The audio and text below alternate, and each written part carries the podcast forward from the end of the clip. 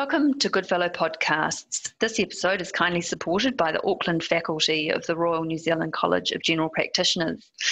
I'm Dr. Louise Kugler, and today I'm delighted to be talking to Dr. Shawn Shea in the United States about the medical interest model. Shawn is a psychiatrist and is the director of Training Institute for Suicide Assessment and Clinical Interviewing, also known as TISA. His website, suicideassessment.com. He's the author of numerous articles and seven books. Welcome to the podcast, Shawn. Uh, thank you very much, Louise. It's an honor to be here, um, and um, uh, I'm just very excited. So, we're talking about the medical interest model, which from now on I'll refer to as MIM. So, can you tell us exactly what this is? Yeah, the, the MIM uh, is a um, interviewing strategy um, set of interviewing techniques. There's probably almost 100 different interviewing techniques that are described in the model uh, that is based to be a prototypic shared decision making model for how we talk to our patients about medications. And it's uh, not about psychiatric medications, it's about all medications. So it's um, to be used for training medical and nursing students and uh, clinical pharmacy students um, how do you go about actually talking uh, with patients about medications from congestive heart failure and diabetes uh, to things like um, hypercholesteremia and high blood pressure to AIDS and cancer, and of course, obviously, it can be used with psychiatric illnesses as well. Um, one of the things that the uh, MIM um, really tries to do is recognizing that when we first talk with a patient about medications, often after we do our first initial consultation, it's expected, I would assume, uh, in New Zealand, it is in the US, that you're going to start talking collaboratively about treatment. So even in that first meeting, you're probably going to be mentioning medications as potential interventions or perhaps a complementary or alternative uh, approach as well. But the bottom line of that is, in that moment of the interview, that initial encounter, I think something really wonderful, but very, and also very important happens, which is that's the first time that patient really gets to see you in action. What I mean by that is it's the first time you're doing shared decision making. So they're going to get a read on whether they think you're a pill pusher or not, whether you're somebody who really listens to them about what they want or you don't. Um, do you ask them whether they're interested in other types of alternative approaches or not? Um, do you look concerned about them if they have concerns about medications?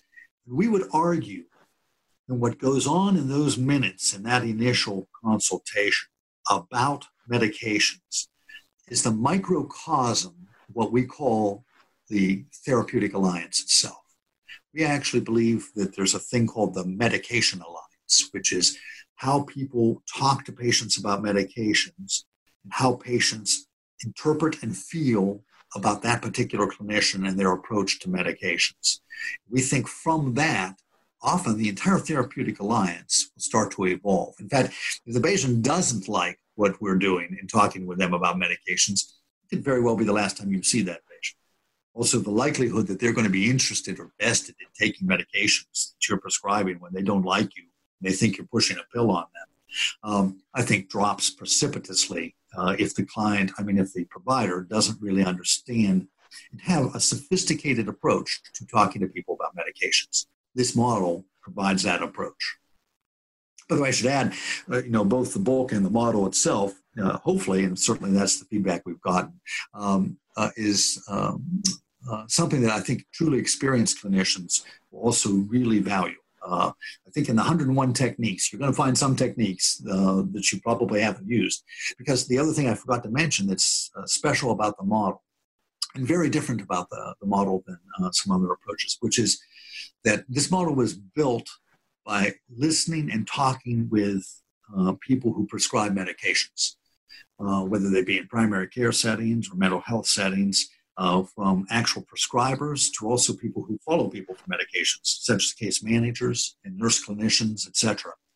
And the bottom line um, uh, of that is, is that in those uh, workshops that I did, I would get all sorts of suggestions from primary care clinicians. You know, I might posit, well, here's a situation. What types of questions do you use, or what do you say to people that gets them vested in their medications for diabetes uh, or for congestive heart failure. Um, and uh, what the book is and what the model is, is really sort of me funneling the best suggestions I've gotten from people in the trenches who say, this works. Um, and then from those ideas, we went on to build the actual sort of uh, framework uh, for the model. Um, and the model covers everything about uh, how to talk with people about medications, which, by the way, is much more than just motivation. Uh, motivation is very important. But there's also, and we'll talk about that in, in this talk for sure. Uh, and we have a whole motivational model called the choice triad. But I just want to add something that when we're talking and forging this medication alliance with our patients, it's not just that we talk to them about whether they're motivated for medications. There's all sorts of other things we talk. We uh, introduce our own personal philosophies about medication. That's very important to patients. Um, we address issues about side effects and we find out how to uncover side effects um, and help people to feel comfortable to share them. Um, we look at cross cultural issues that could impact. Those are uh, really quite extraordinary, uh, ranging from the color of a pill uh, to what happens um, uh, with people determining on how medications are given to them. That can vary from culture to culture. And also, who talks, for instance, a medical student um, is going to obviously be uh, recommending to a large number of patients over the course of their careers uh, a medication where one of the side effects is death. Well, who teaches a medical student or a nursing student how to suggest a medication where a side effect is death? Uh, well, not too many people do. Uh, we do. And the model directly approaches questions. Anything you can think of that a student is actually going to encounter in a real, everyday, hectic clinic, uh, the medication interest model tries to provide concrete examples of how to transform those difficult moments. I'm interested in how you do that, Shawn, actually. Can you give us an example of one of the principles that would be useful in a general practice setting?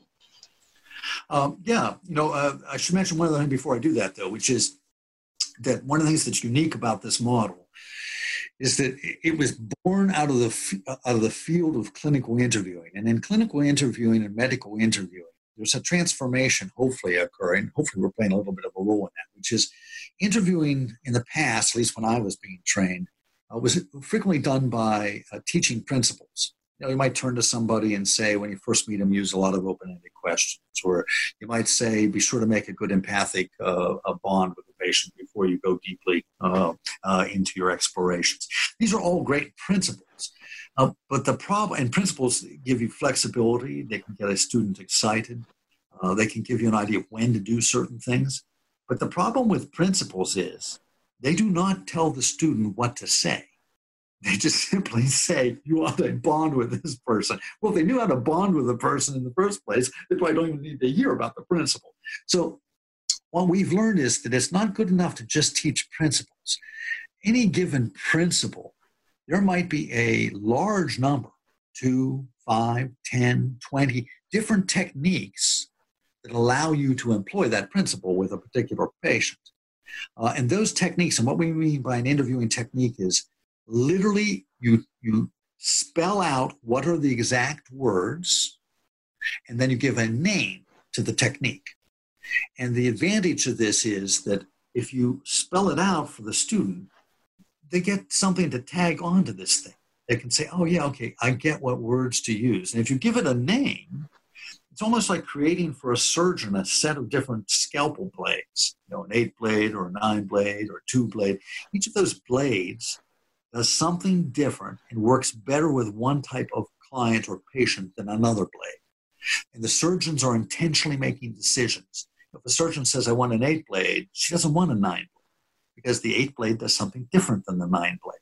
So I mention that because when we say what are the techniques of the MIM, well, there's 101 of these actual techniques, and there's going to be many more because people generate them. In fact, I'm hoping some of your uh, viewers will email me uh, with ideas and techniques that they have found useful uh, in their everyday practices. But here's an example. Um, I said that in the uh, first meeting uh, the first consultation you do with a patient, which, if it's not done well, is the last meeting you're having with the patient. Um, so, how do we make sure it's not the last meeting uh, of the patient? Well, there's a variety of different techniques. By the way, I do personally believe that in a first consultation like that, it's really useful to share with the patient what your personal philosophy is about medications. Um, but at this point, we don't have a lot of time to go into various different things. But I'm just saying that's important to do. But I want to show you a technique uh, and a principle. Here's a principle to take and use in your first consultations, which is that when people come to see us for the first time, they've often, especially if they're elderly, um, but also with younger patients. I mean, they have they've been around the block. They have seen a lot of physicians, a lot of nurses, a lot of clinical pharmacists, and they enter that office for that first consultation with very different opinions about what they are expecting to meet in us. And some of those opinions aren't so good. Um, they've had pretty bad experiences with other physicians or nurses. Uh, they have biases that the media might be giving them about what we're doing or not doing. Um, we like to say that that baggage that they come in with, their beliefs about the physician, the prescriber, whoever might be prescribing, could be a nurse clinician, uh, could be a clinical pharmacist. Um, but whoever it is, um, they have biases about who they think this person is and what they think this person is about. Um, we call that um, the medication passport because they have biases about meds as well. And the principle to take from this is, is that in that first consultation, it'll take a couple minutes to do it, but they're invaluable minutes. Uh, I want to emphasize one thing about the medication interest model, which is remembering it takes time to talk to people about some of this material, but it is built into very small bits. You know, of the 101 techniques, you might personally only use five of them in your career, and you might only use with one patient one of them in that particular setting. Um, and that's one of the things that makes it very valuable because just a single technique can be put to use uh, with a particular client. But the medication, pa- we call it the medication passport.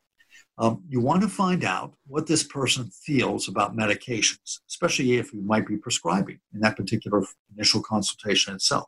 So one of the things is, is the patient's very definite beliefs about whether they are sensitive to medications or not.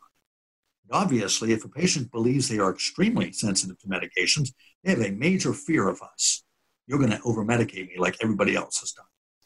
Um, I'd like to know about that fear before I do any prescribing. Um, so the principle is they have fears and biases. We call that the passport uncovered. Here's a technique. We call it the medication sensitivity inquiry. So uh, I might do this in initial consultation in a, a GP uh, type of setting uh, when I've done the uh, medication history of the patient for the first time. At the end of that medication history, uh, I might turn to the patient and say, you know, I- am curious, Mrs. Adams, um, but do you think that you're particularly sensitive to medications? First of all, the patients can be very, very impressed that you're asking them that question if they indeed someone who feels they're sensitive. Um, and the patient says, "Oh yeah, I'm really sensitive to medications. Um, you know, physicians are often giving me too much medications." The next thing to ask then, uh, notice though how concrete that is. The medication sensitivity inquiry, and it's simple. You just simply ask, do you think you're particularly sensitive to medications? Um, if the patient tells you that they're very sensitive, the next thing to do is just simply, it makes common sense, is, oh, well, what have you discovered that makes you feel that you're sensitive to medications? Now, here's a really interesting thing that will unfold. Some of these the people who feel that they are extremely sensitive to medications are genuinely oversensitive to medications. I mean, livers handle and metabolize stuff differently. Uh, know upon genetics. But the bottom line is so you will find some people who literally are overly sensitive to medications. On the other hand, you may find some of your patients, as they describe what happened, you're sitting there and going, well, those are just common side effects that everybody gets. Uh, you know, some of these uh, with medications, the rare medication, you don't get some side effect I used to, uh, early in my career, when I would figure out that, you know, they're really not that sensitive, I'd say something to my patients like this. I'd go, well, I really have some good news, uh, you know, Mrs. Thompson, which is, you know, I really don't think you're particularly sensitive to medications. You're getting pretty common side effects. And the good news is it means we're going to be able to try some different medications, and I think we'll find one that will be effective. Well, I quickly learned not to do that. Because if you think about what I just did, I asked the patient, Are you sensitive to medications? He or she said, I am. And I just told them, I don't believe you. Not a good start with a patient. So, in any case, the first, another principle to even if you think that the patient is not particularly sensitive, but they think they are, for all intents and purposes, they are as far as whether they're going to take a medication. What you believe is irrelevant. Uh, what they believe determines whether they're sensitive to the, you know, whether they want to take the medication. So once you got the medication sensitivity uh, inquiry done, and the person said, "Yeah, yeah, I'm really sensitive to meds." Okay, you just posit that in the back of your head. Now you're at the end of the consultation. You're starting to talk about medications, and you have uh, maybe it's a medication for uh, hypertension and the uh, patient, you know, seems sort of interested in it or whatever. Uh, you did describe side effects carefully for them, and you could tell there were some hesitancies. And you start to uh, either type up if it's an electronic prescription or if you're still using uh, uh, handwritten prescriptions. But you do a very specific thing. Halfway through typing it up or halfway through writing the script out, you literally purposely stop, turn and make good eye contact with the patient and say, you know what, Mrs. Thompson? You know, if it's okay with you, I'd like to start this medication at roughly half the recommended starting dose. So much less than a typical person would get when they're starting the med. And I'm doing that because of your concerns and history of the sensitivity you've been describing to me. I should alert you that by doing that, you might not get any impact from this uh, medication on your blood pressure at all for a while. Um, but I just think it's a good way to go. We should start very, very low with you let your body adapt to this thing, and then we can see if we can raise the dose appropriately for you. How's that sound to you? Is that okay? Well, this is a beautiful gambit. Um, I've actually had patients who had told me that they were very sensitive to meds and very worried about having too many. Um, actually, turn to me and say, "Well, well, you might want to start it where you usually started because I am in a lot of pain." Um, but the bottom line is, we call that technique the mini dose recommendation.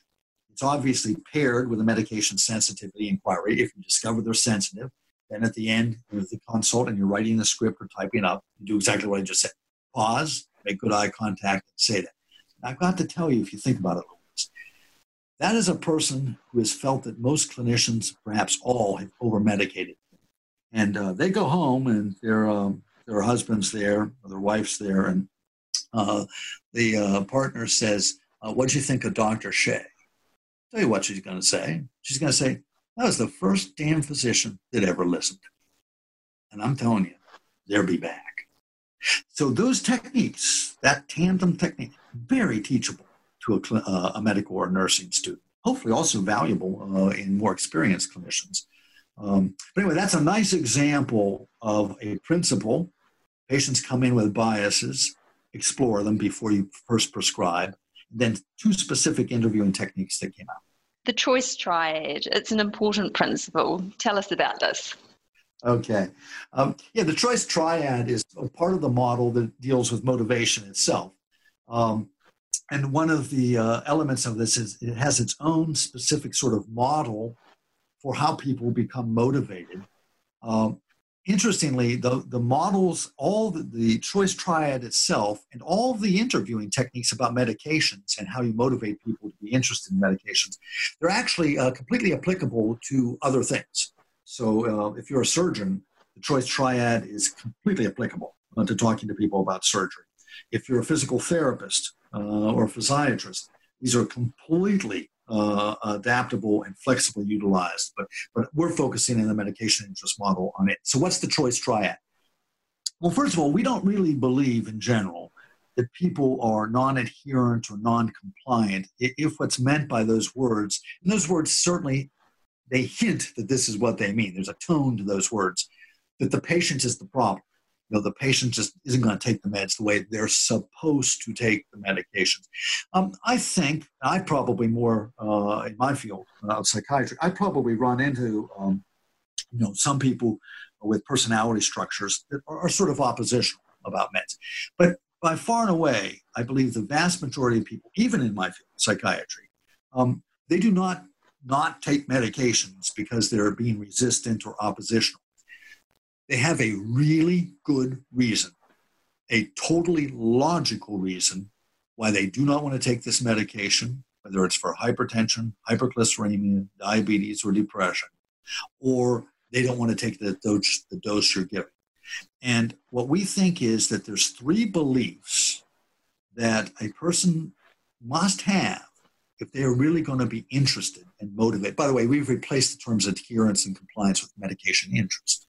Um, the main thing that the bottom line is is this person interested in taking this medication? It's about choice. Um, a second thing is whether if they make the choice they want it, there's all sorts of things we can do to help them to follow through. But medication interest model really focuses on that first step. They've got to want to take it.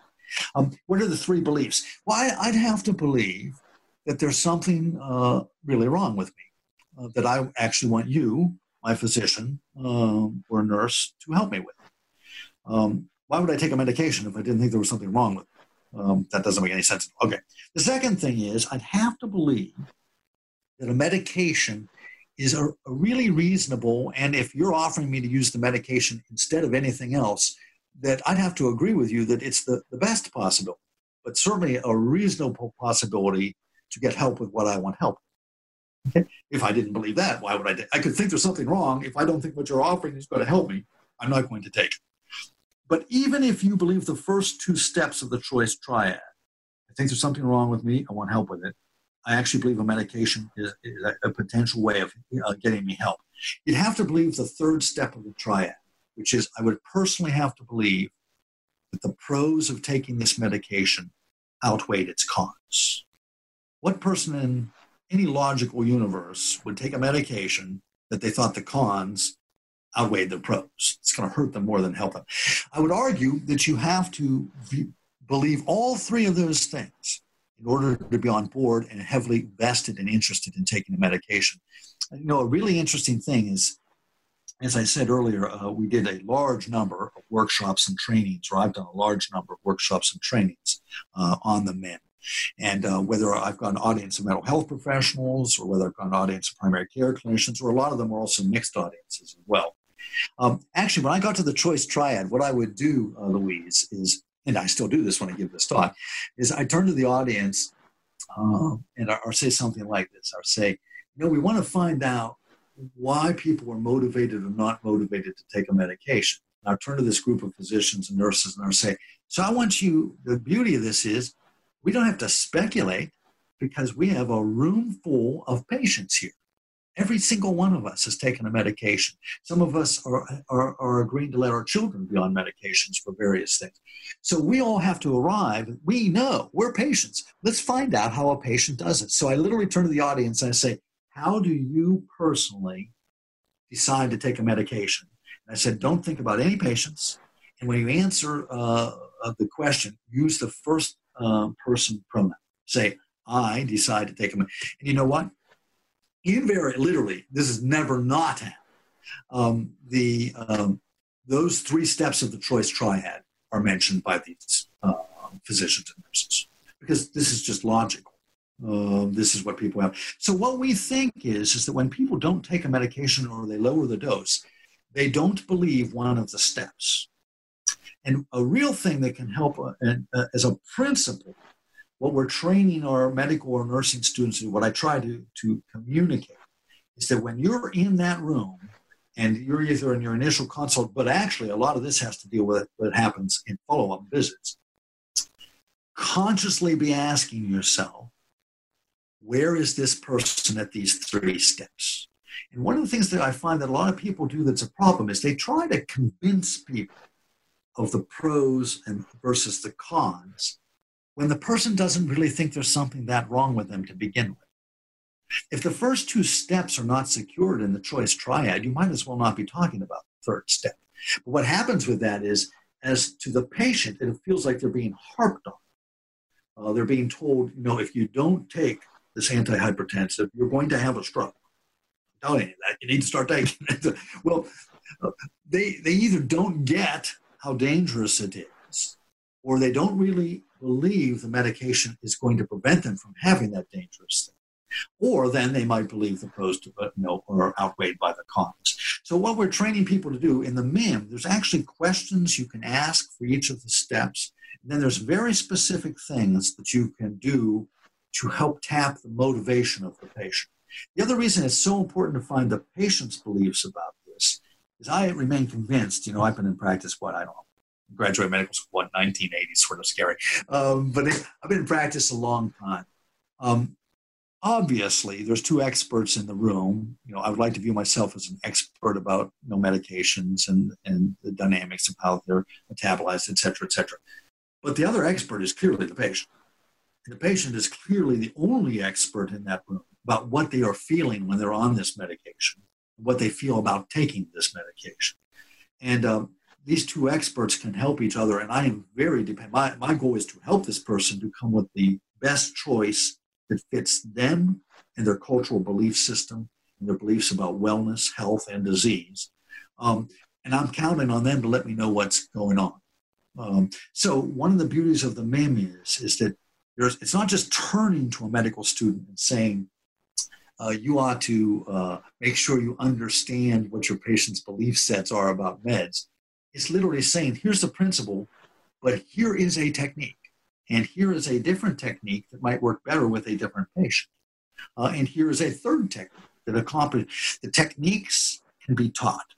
You can take a group of medical students, um, take 15 of the techniques from the MIM. You know, the, the book itself was literally built to be used as a text for training clinicians on how to talk with patients about medications. By the way, I just want to emphasize something about this as far as educational training programs, which is one could argue that the one of the most robust, if not the most robust evidence base we have in mainstream medicine is that the number one reason that treatments fail is that people do not take medications as they are recommended. It is not that you and I made a wrong diagnosis. It's not that we're prescribing the wrong medication. It's that people do not take the medications as they are being prescribed. Now, there's a massive database on this. I mean, I, I would argue it might be one of the biggest databases we have in all of medicine and nursing. And if that's what we discover, that's the number one reason for treatment failure. If you were naive to the educational system, you'd go, they must have one big course on this topic we don't usually have any course on this mm. topic. Rather extraordinary if you think. We, we view ourselves as an evidence based field. The evidence base suggests there should be a significant course on how you talk to people about medications um, because that's the name of the game. That's whether they heal or not. So the MIM tries to fill that. The book tries to fill that. The model tries to fill that. Um, if you'd like, I can give you an example uh, of sort of the choice triad uh, put to the test. Uh, the patient has to believe that there's something wrong. Okay, um, it, it's more complex than that because actually, what the patient has to believe uh, is not only that there's something wrong, but each patient has a belief set about their symptoms of what symptoms they most want uh, help with. Um, and if you can address that particular symptom picture with the person, they're going to be much more likely in that first meeting with you to trust you and to feel that you're the right match for them. So I'll just give an example with that. You know, if we look at someone with congestive heart failure, uh, it's easy to sort of assume that every patient is interpreting and responding to symptoms in the same way. So let's take relatively severe dyspnea on exertion as you're going up a flight of stairs.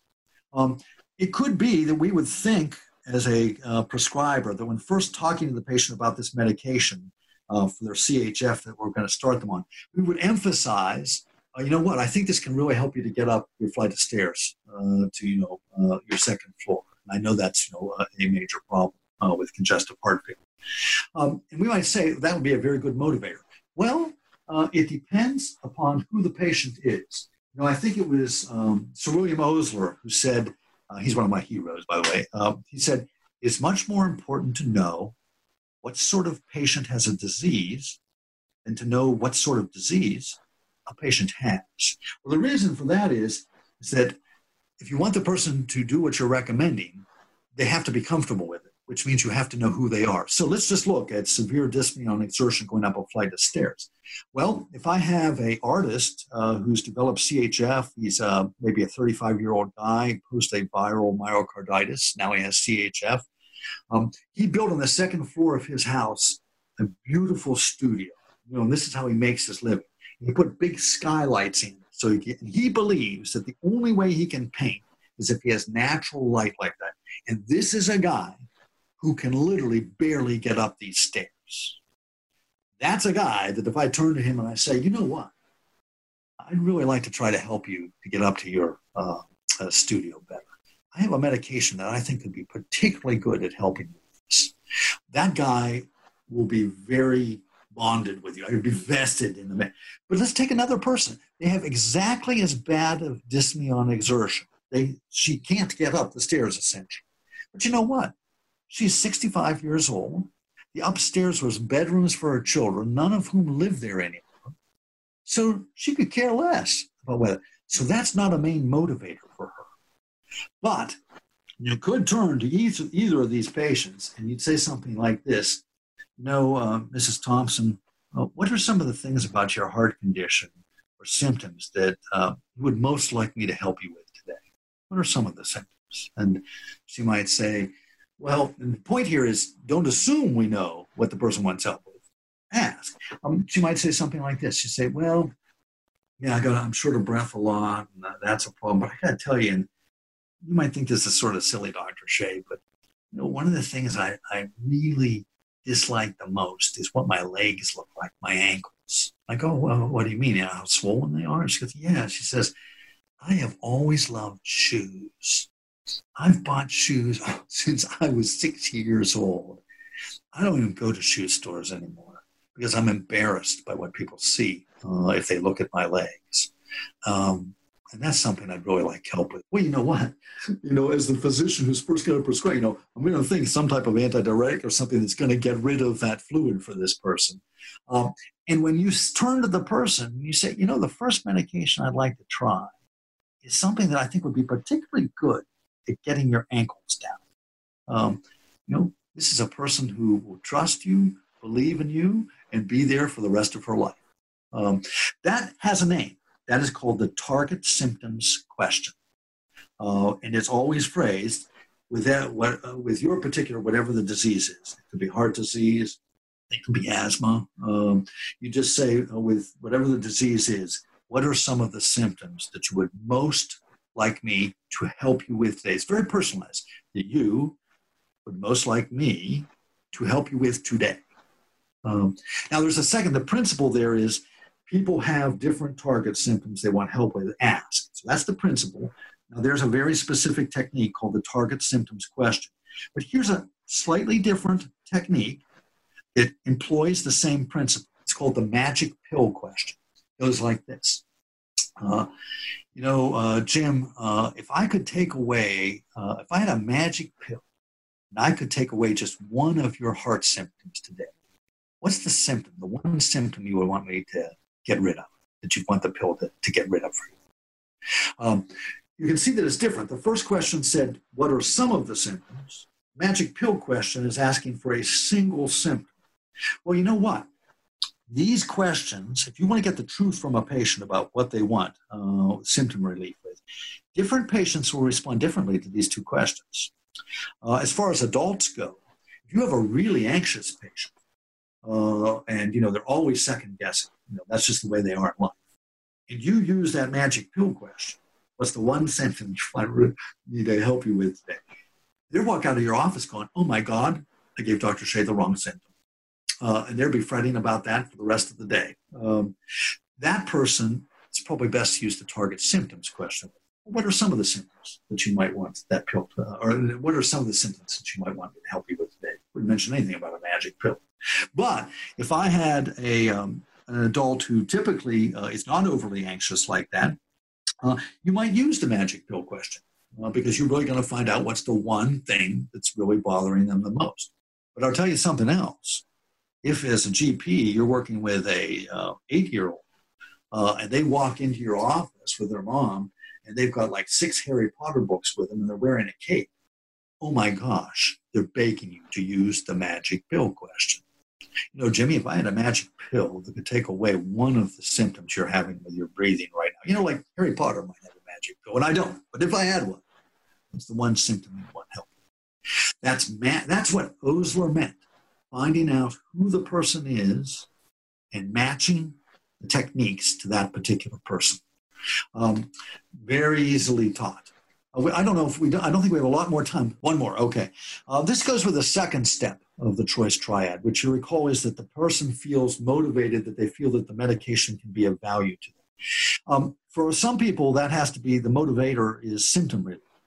I had a pediatrician in one of my workshops when I was talking about the second step um, raised his hand and he goes, Oh, I have a perfect example.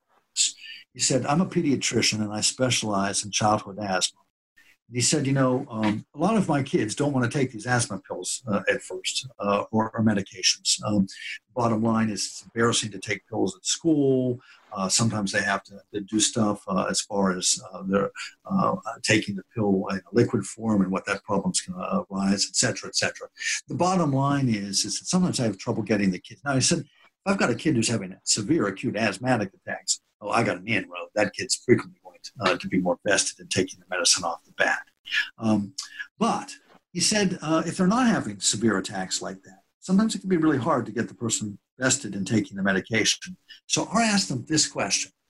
I'll turn to them and I'll say, um, Jimmy, is there anything that your asthma uh, is doing or stopping you from doing that you really, really wish you could do it? And he said, you know, one of my most common things out here is a sport.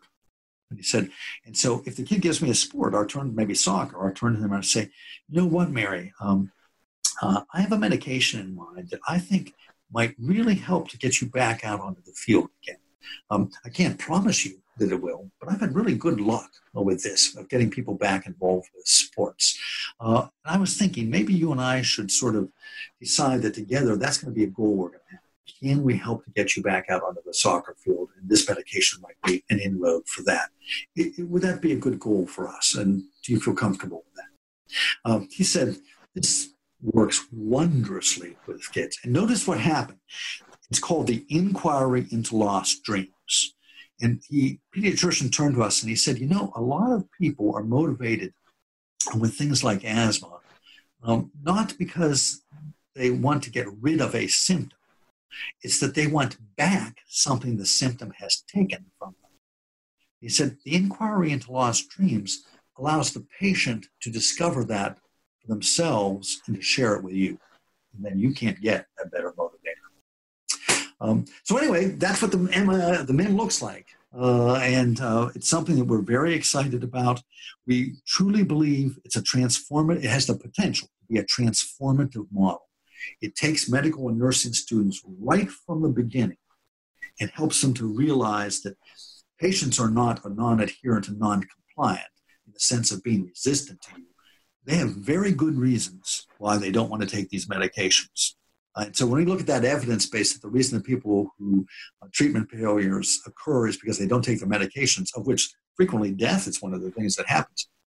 We're literally saying that that is probably happening because the patient has a logical reason that if I believed what they believe, if I believe the pros of this thing outweighed the cons, I would not take the medication. Uh, and once that sinks into a medical student or a nursing student, that the patient's decision is the same one you'd make if you believed what they believe. Because it's a logical decision. It, it doesn't follow. They don't believe all three steps of the choice triad. We, the other thing we find is um, one, we get buy into the model. But the other thing is, is that there's a change in how the, the physicians or the medical students come across to the patients. They, they literally don't feel the patient is the problem. They literally feel, let's work together and find out which step, what you don't believe. And the other thing I found over, I said I've been doing this for like three decades. The other thing I found is the reason you want to find out what the beliefs are of the patient about medications um, is they're not infrequently correct. This is the wrong medicine for them, or this side effect is too disturbing for them, for them to be able to maintain it. Um, and so sometimes, uh, obviously, after I get the input from the patient, I sit there and go, this was a wrong med. we should find something different for you. That side effect of a dry mouth which you know might not mean a lot to some people. You're a teacher. That bothers you every minute of the day during the class, or you're an actor. That's career threat. Um, but sometimes we can't know that unless we ask the patient first. They're the expert on their own bodies and beliefs. Excellent. Thank you, Shawn. Oh, thanks. It's really been fun. Thanks for getting the chance. All right. If you're a New Zealand uh, primary care practitioner and would like to claim CPD points for listening to this podcast, please fill in the Reflection of Learning form found at goodfellowunit.org. You'll also find a list of resources, including Shawn's book, on our website, you can also access other free products such as webinars and med cases. Thanks for listening today.